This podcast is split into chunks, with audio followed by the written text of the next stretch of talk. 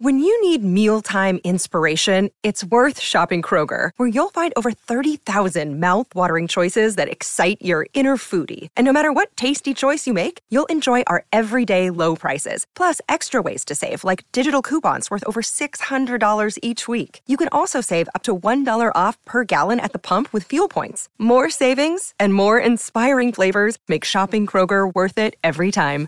Kroger, fresh for everyone. Fuel restrictions apply. Another day is here, and you're ready for it. What to wear? Check. Breakfast, lunch, and dinner? Check. Planning for what's next and how to save for it? That's where Bank of America can help. For your financial to-dos, Bank of America has experts ready to help get you closer to your goals. Get started at one of our local financial centers or 24-7 in our mobile banking app.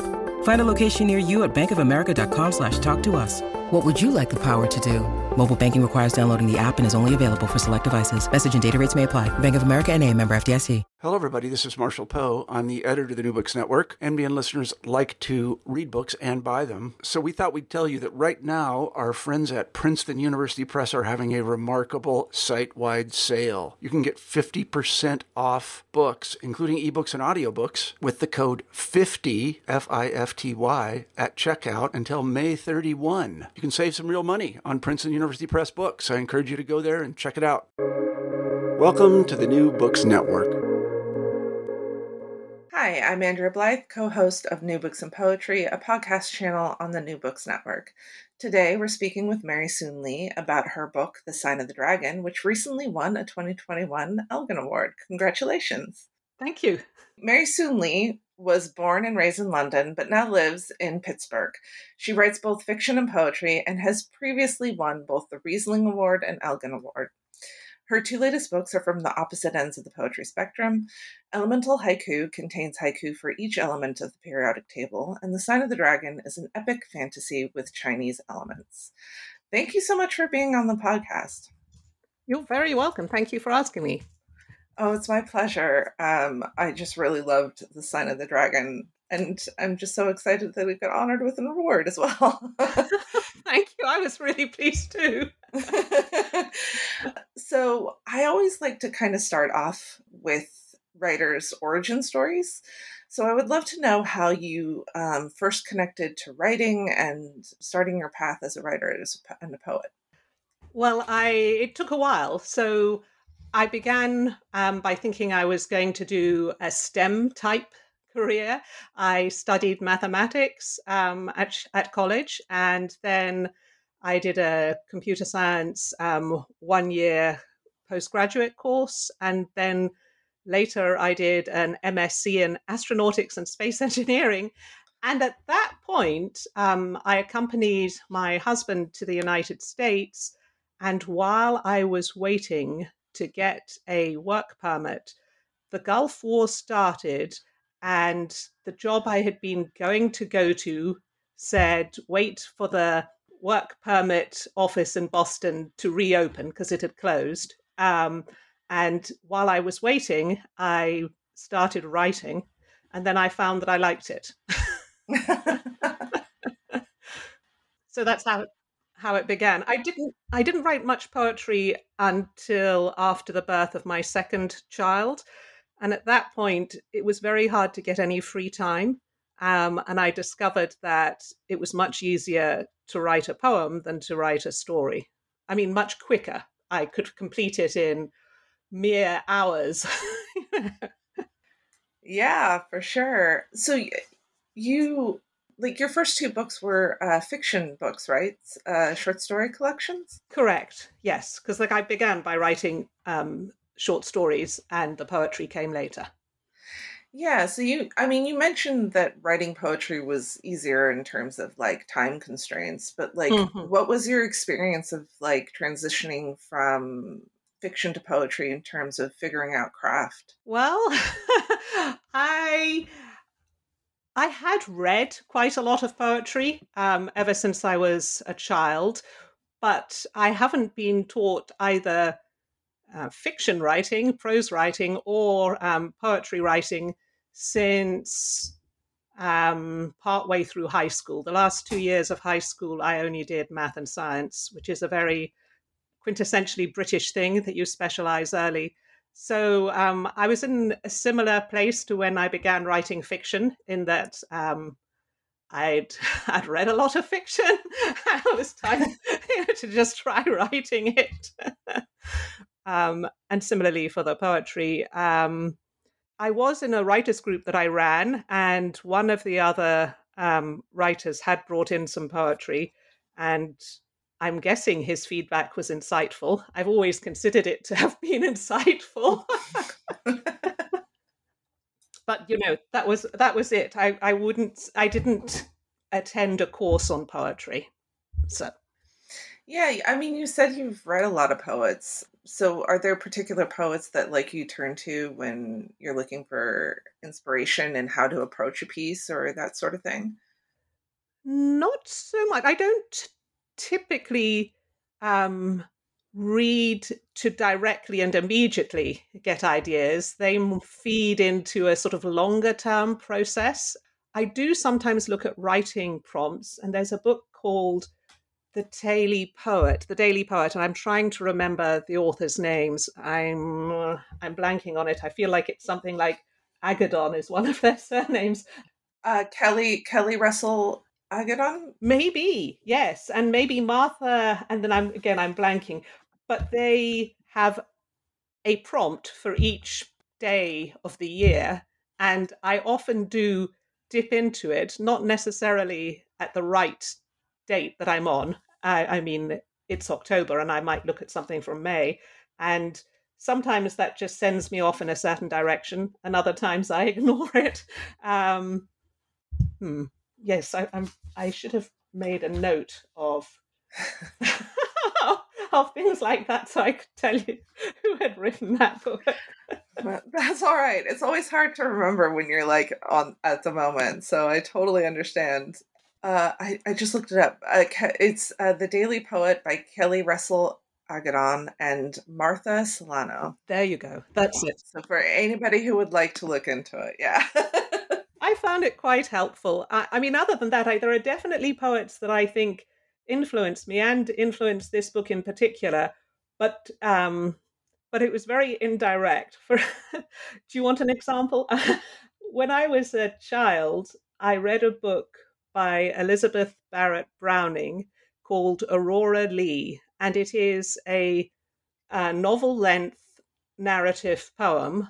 And it was the first time I had realized that you could essentially tell a novel length story in poetry in English. I'd been exposed to the Odyssey and um, the Aeneid and so on, but um, but those weren't in English. And by the time I read them in English, you know, the poetry was mostly lost in translation, and uh, so this this was kind of a revelation to me to read Aurora Leigh years ago. And although I didn't consciously think about it when I began writing The Sign of the Dragon. I think it was in the back of my mind, just letting me know that it's possible to write a very long poetry project that tells a story.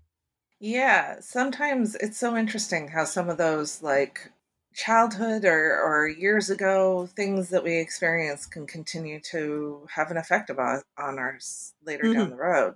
Mm-hmm. Yes, indeed. Yeah. So, um, speaking of your your most recent book, The Sign of the Dragon, it is it is really such a great epic story, and I would love to um, talk a bit about how this book came into being and how how you kind of got started with it. Well, I got started with it back in 2013. I had been writing mostly poetry since the birth of my second child, and for some reason, which I still don't understand why, I had been writing mostly mainstream poetry. And in the summer of 2013, I decided to try writing some fantasy poetry. And most of my short stories prior to that, uh, years earlier, had been science fiction or fantasy. So I, I wrote a few fantasy poems, and I found that it was it was a really wonderful experience. I felt much freer. I guess because the mainstream poems had been mostly about my life or my actual opinions or something like that. And suddenly I was able to write about almost anything. And one of the first almost anything poems I wrote was a poem about um, a young prince whose father has died and he's sent to a mountain where they're going to choose the new king. But he's the youngest prince, so he's expecting one of his brothers to be chosen. And I wrote it as a standalone poem, and um, F.J. Bergman at Starline very kindly published it as a standalone poem. But after I had finished it, I thought about the boy in the story, and I found I wanted to write some more poems about him. So I wrote a few more poems. And then I wrote a few more poems, and somewhere in there, I'm not sure whether, you know, I had written a dozen poems or two dozen poems telling his story. I realized I was going to write a whole lot of poems about him. And then over the next several years, I did. Eventually, I completed it. Yeah. Um, so as you were kind of like one poem kind of built on the on the other, did you find yourself having to like just start planning out the structure of this greater work to try to make sure that it had a sense of cohesion and where the holes might be and that sort of thing? I I made a ton of notes and they were, you know, nearly all the poems in my version of it, it tells you the month or even the day that it happened and the year that it happened and where it happened. And, you know, I kept notes on all kinds of things so I could just keep track of it, much as you might if you were writing a novel. And it was more than two dozen poems in somewhere because I was writing poems that were fairly standalone in the beginning. And then I began telling a story and I began working out pieces of the arc of the story. And well, well before I got to the end, I knew the basic shape of the story. I mean, it, it's not, so it's not a romance, but if it was a romance, I knew that it was going to be, you know, the two of them would end up together. So it's not a romance, but for the kind of story it is, I knew the basic shape. And then it was a question of completing it. um, and I wrote, after a while, I was writing pieces of the story that were at different points within the story. You know, I would write a poem from the middle and then a poem from far on in the story. The first 60 poems got published as a book, a shorter book by Dark Renaissance Books in 2015, as it was titled Crowned. And um, so those were more or less frozen. I only made a few changes to those ones, but everything else I kept slotting in poems or moving poems around or adding extra, you know, uh, just fiddling with the existing poems. Yeah, I mean, it's such an interesting process to me, the idea of uh, writing an epic collection in this way, because each of the poems kind of, they pretty much feel pretty complete in and of themselves. Like I could almost see them standing alone um, while being a part of the, the larger story. And I'm wondering, like, did you find yourself cutting or removing poems or add, re-adding poems? I removed a few poems. I added a lot. I mean, as in, I kept inserting things. You know, I would, I would realize that I wanted to have another poem about a certain character. So there are poems about, you know, the king's cat and the king's cleaning woman and lots of his guards and his enemies and so on. And um, in some cases, I would realize oh, I think I'd like another poem about the cleaning woman. And then I would think, so what will that poem be about? You know, because she could have seen different pieces of the story, or it could be tangential to the whole main story. It isn't like a regular book in that it does show some things, such as wars, in a fair amount of detail, but even then, it doesn't necessarily show the main battles. It just has little pieces that I've I've decided I just felt like writing about. yeah, it kind of um I like the way the, these little side characters kind of add a richness to the world that you might not be able to get in a standard novel because like you said like they they wouldn't necessarily fit in a standard narrative format. Thank you. I i found it it was very it, it was suited to what was happening to me at the time because by breaking it into individual poems, I could finish a poem and then mostly not think about it while I was hanging out with my children. Um, I mean, I did think about it. I, in fact, thought about it as I was brushing my teeth and so on. it was, it was like a, but it was in the background, and I was able to pay more attention to them. Whereas I know if I had tried to write a regular novel, I would have always been you know, expecting to write the next chunk. But this this was the piecemeal nature of it made it manageable for my lifestyle at that time. I don't know how writers manage if they have young children and, um, or even not so young children, slightly older children, and maybe a real job, and they're writing a novel. I mean, I, I greatly admire all the people who've succeeded in doing that. same, same. so, another aspect of your book is because this is that epic fantasy, it feels very much has this classic kind of mythic quality to it. Like the stories of King Zhao remind me of the legends of like King Arthur, where you have this noble king who is trying to do his best in the world despite all the challenges that keep getting thrown at him, whether he likes it or not. Mm-hmm. Um, and so I would love if you kind of talked about these kinds of heroic noble characters and how you kind of make your character in particular like more human and not just this like you know shining icon figure that can can feel flat without that sense of humanity. Well my my family read a lot of the poems as i was writing this and they basically thought that Zhao was too perfect and I, I mean I, I i on the one hand, I agreed with them, and on the other hand, I didn't want to change him, and I, I didn't feel he was in fact perfect. He was just always trying to do the right thing. He didn't necessarily, but he wasn't. He wasn't necessarily immensely brave. He just, when he when it came to it, and he had to make a, make a choice, he would do the thing that he thought was the correct thing to do, and I guess it was in some sense you know, a wish fulfillment that there might be a leader who was uh, tremendously ethical or something. Um, another aspect of the book also came without design, but I think in retrospect it was almost inevitable um, because I was just pulling things out, I guess, of my subconscious. So it it ended up that there are a lot of Chinese influences in the book which I think comes from my father, who was ethnically Chinese. And then there are some Celtic ones. There are that's a secondary thread. And my mother was Irish, and although I grew up in London, she kept her Irish passport all her life, mm. and uh, you know she could speak Gaelic and so on. So yeah, so things come from somewhere, even when you don't directly try and pull on them, they just end up surfacing anyhow.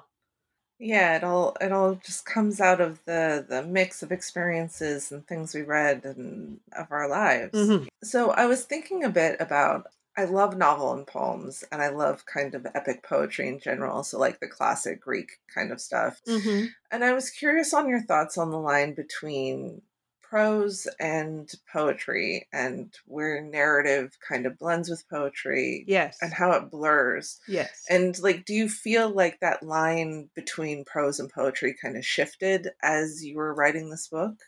Well i think if there is a line the line exists. I'm sure i cro- there were points where i felt i definitely crossed it and it was um i was writing prose poetry or prose and i do think a lot of my poems are very close to prose.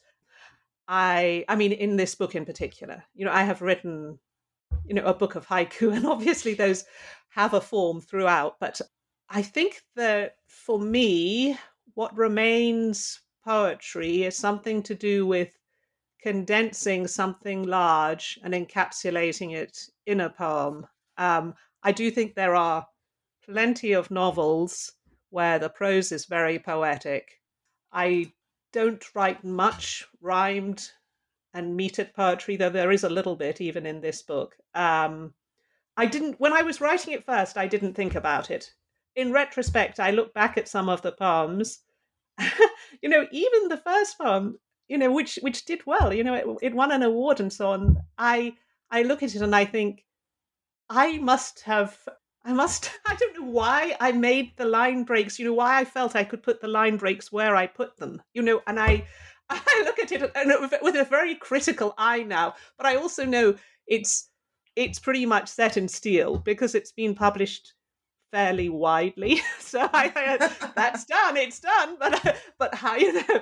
I there are other places. Um, as I was writing it, I realized I had, without intending to, started using sort of Homeric tags for some of the characters to a little extent.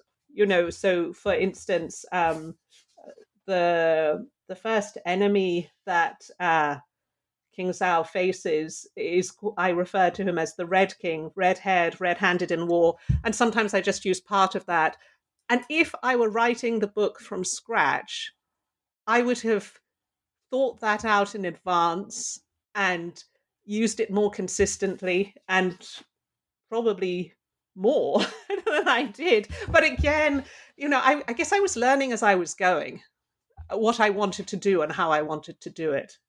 So, so I don't know. Um, it's it's really strange looking back at my own writing. There are things about it I I can't help loving, and those things are normally to do with the characters because I'm very attached to the characters. But when I look at the craft aspect of it, I tend to see the things that I wish were more like I don't know, more like the poets that I've admired, or more like the poets that I'm not like.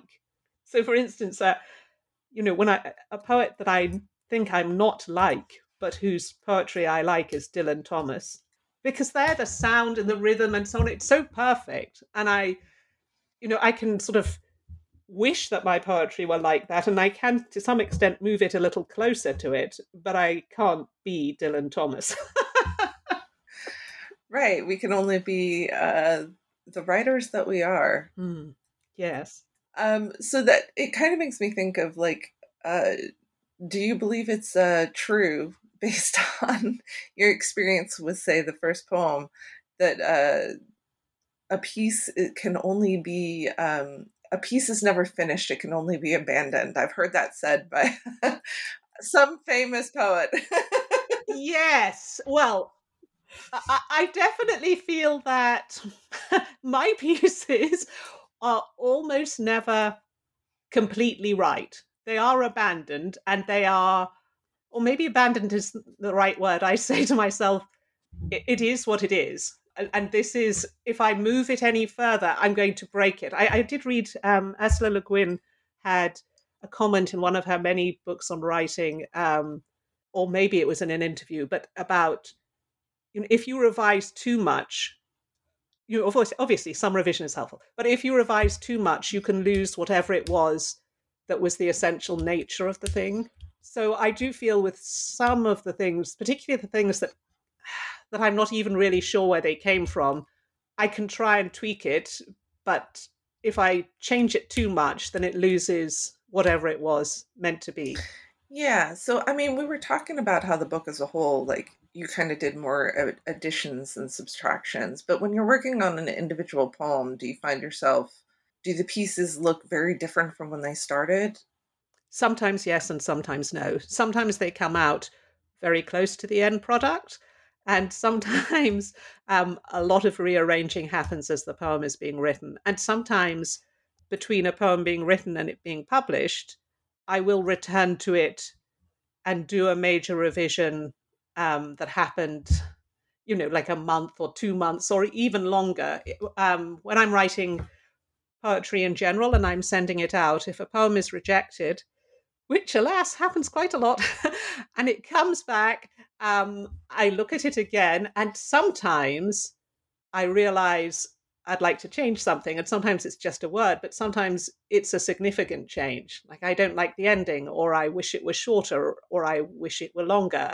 And so sometimes poems do get major revisions after I've written them, but normally, normally once they're published, I let it go. so, speaking of uh, some of these individual poems, would you like to read one of the poems from the book? I would certainly be happy to. it's it was it's very difficult because there's so many different types of poems. Anyhow, I tried to pick one that sort of works by itself, and you or anyone will be able to tell I didn't pick one of the rhymed poems. It is it's on this edge between poetry and what what everyone would consider poetry and what only people of a wide ranging definition of poetry would consider poetry. And it takes place um, early on in the story. The main character, King Zhao, is 17 years old. He recently became the king and he recently fought and won his first war. So here we go.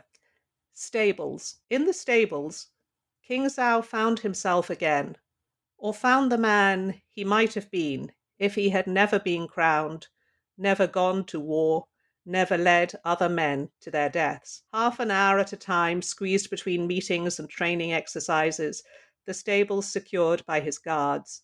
Only Kayet, once his stable boy, inside to watch him groom Mitcha or Pika or Narsen or Roma, to sit beside him on the feed sacks, breathing leather, manure, dust, the scent of the horses. Zhao's words already spent on rice farmers, ministers, ambassadors, advisers, on irrigation, taxation, alliances, strategy, so that sometimes he had no more than a handful of words for the boy.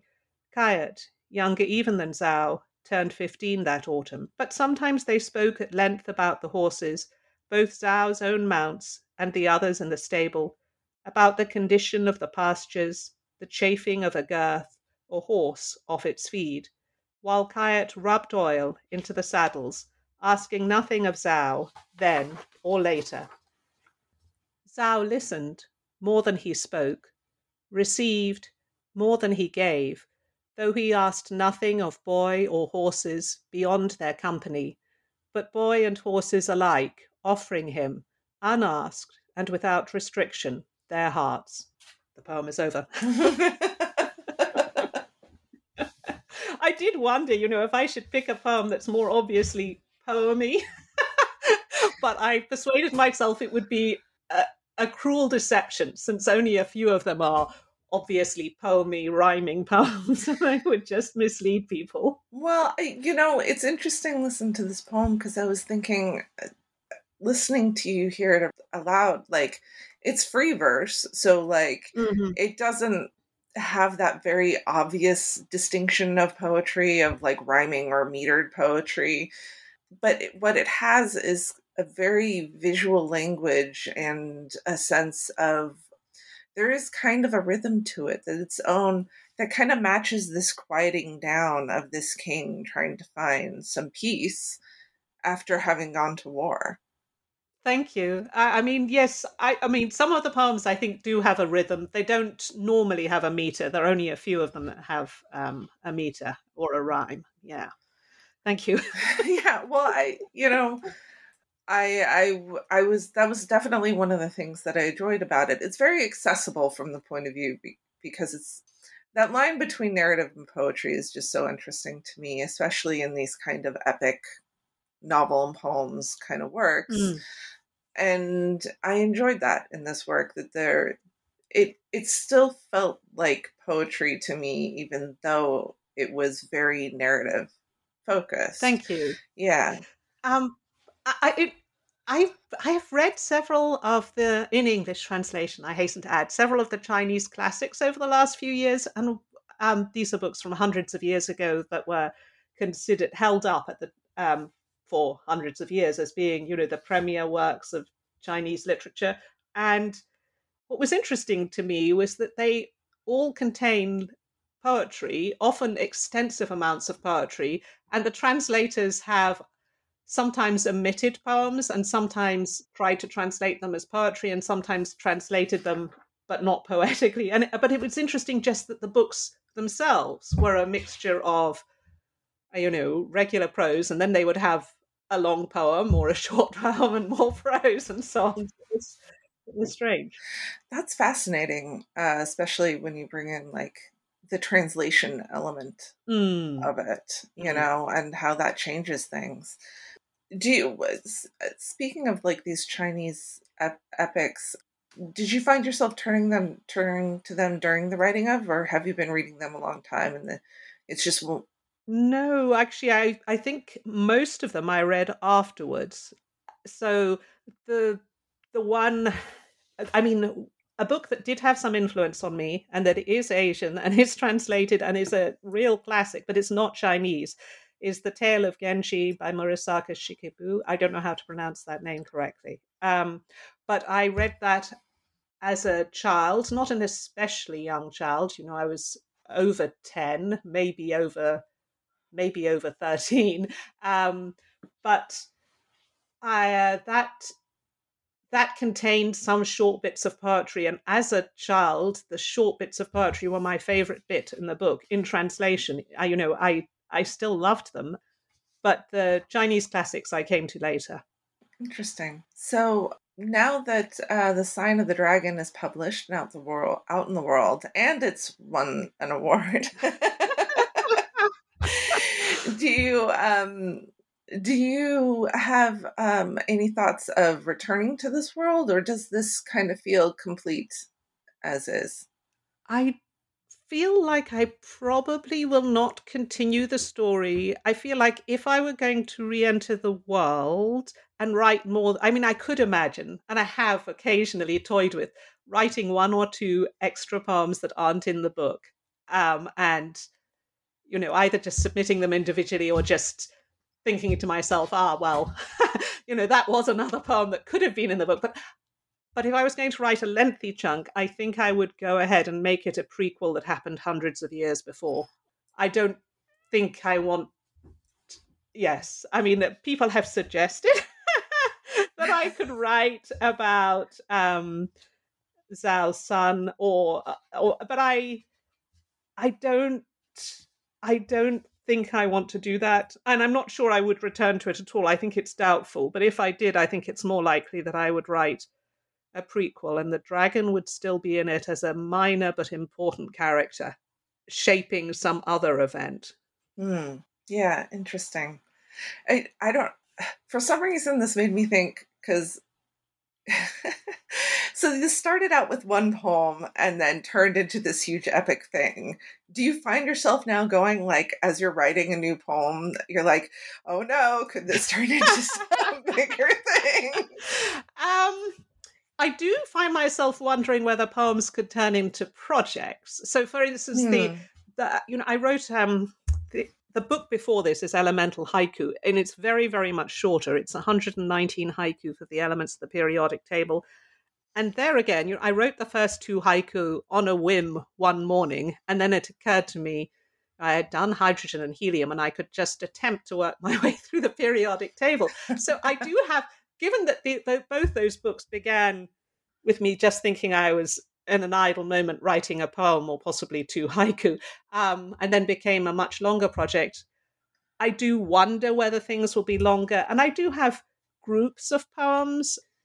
So you know, I, I at the moment I have a short set of poems that are all called "What Something Reads." You know, what aliens mm. read or whatever. Um, and I keep adding to it, but I don't think that that will ever be long enough to be a book in itself. Um, I do have a much longer set of astronomy poems, most, most of which begin with um, have the title "How to Something," like how to surprise Saturn, or how to decorate the moon, or how to fathom a light year.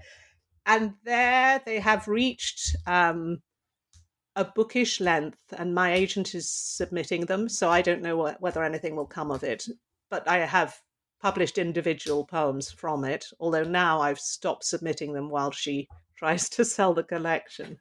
Yeah, but but yes, I, as far as a longer narrative one, I the closest I've come is to think about the kinds of things I might like to write about. Um, but it's very different. And I think it's actually quite hard for me to do it by thinking, oh, I would like to write a po- poem in which the main characters are older women who were did something exciting in their youth, but this is later in their lives, and probably they'll get dragged into something, but they had stopped, you know, being warriors or whatever they were. and I I don't know it's more something I would like to write than that something that I have any specific anchor into. So I think it's more likely that I would actually something random would happen and I'd end up writing a book about whales, you know, swimming in the ocean without ever having thought that I was going to write a book about whales. It would just happen that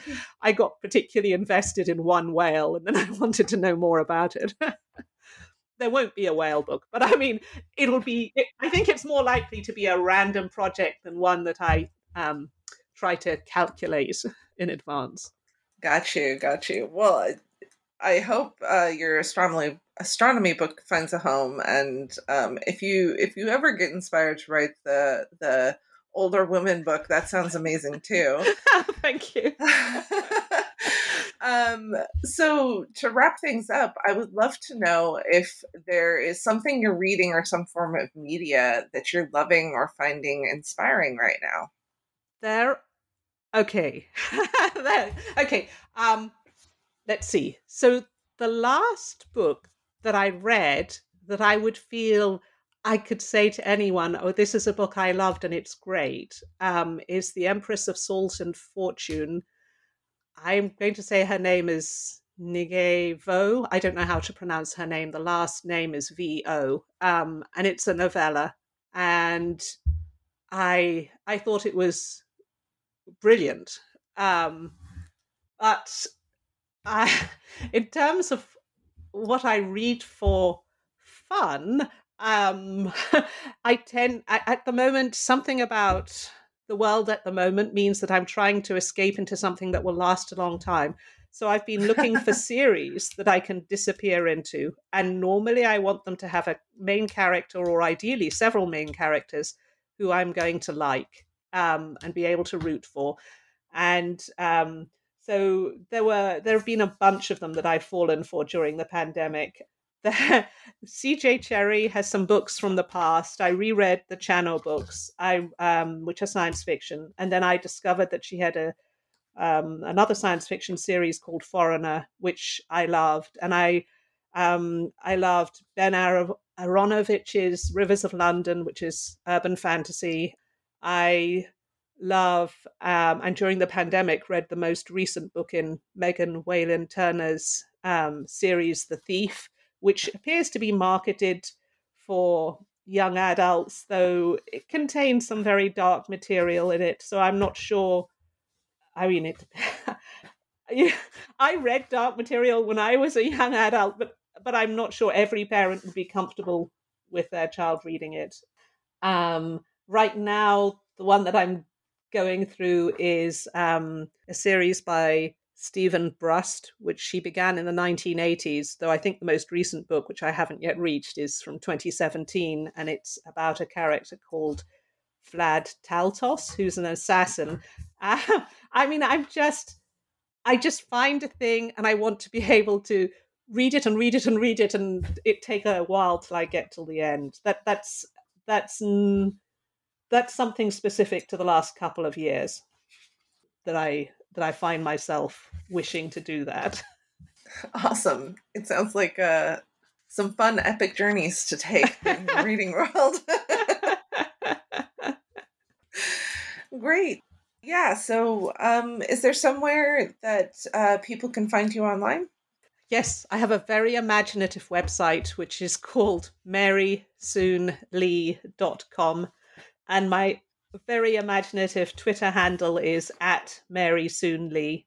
Um, and that's that's you know that's it. I don't do Facebook. Those are my oh I, I do review books on Goodreads. So as I make my way through series after series or standalone books, I um I write my comments online. And uh, yes. Great. Thank you so much for uh, joining this conversation. Thank you very much for inviting me. Thank you. Oh, it's been a pleasure. And thank you, everybody, for listening. This is New Books in Poetry, a podcast channel on the New Books Network.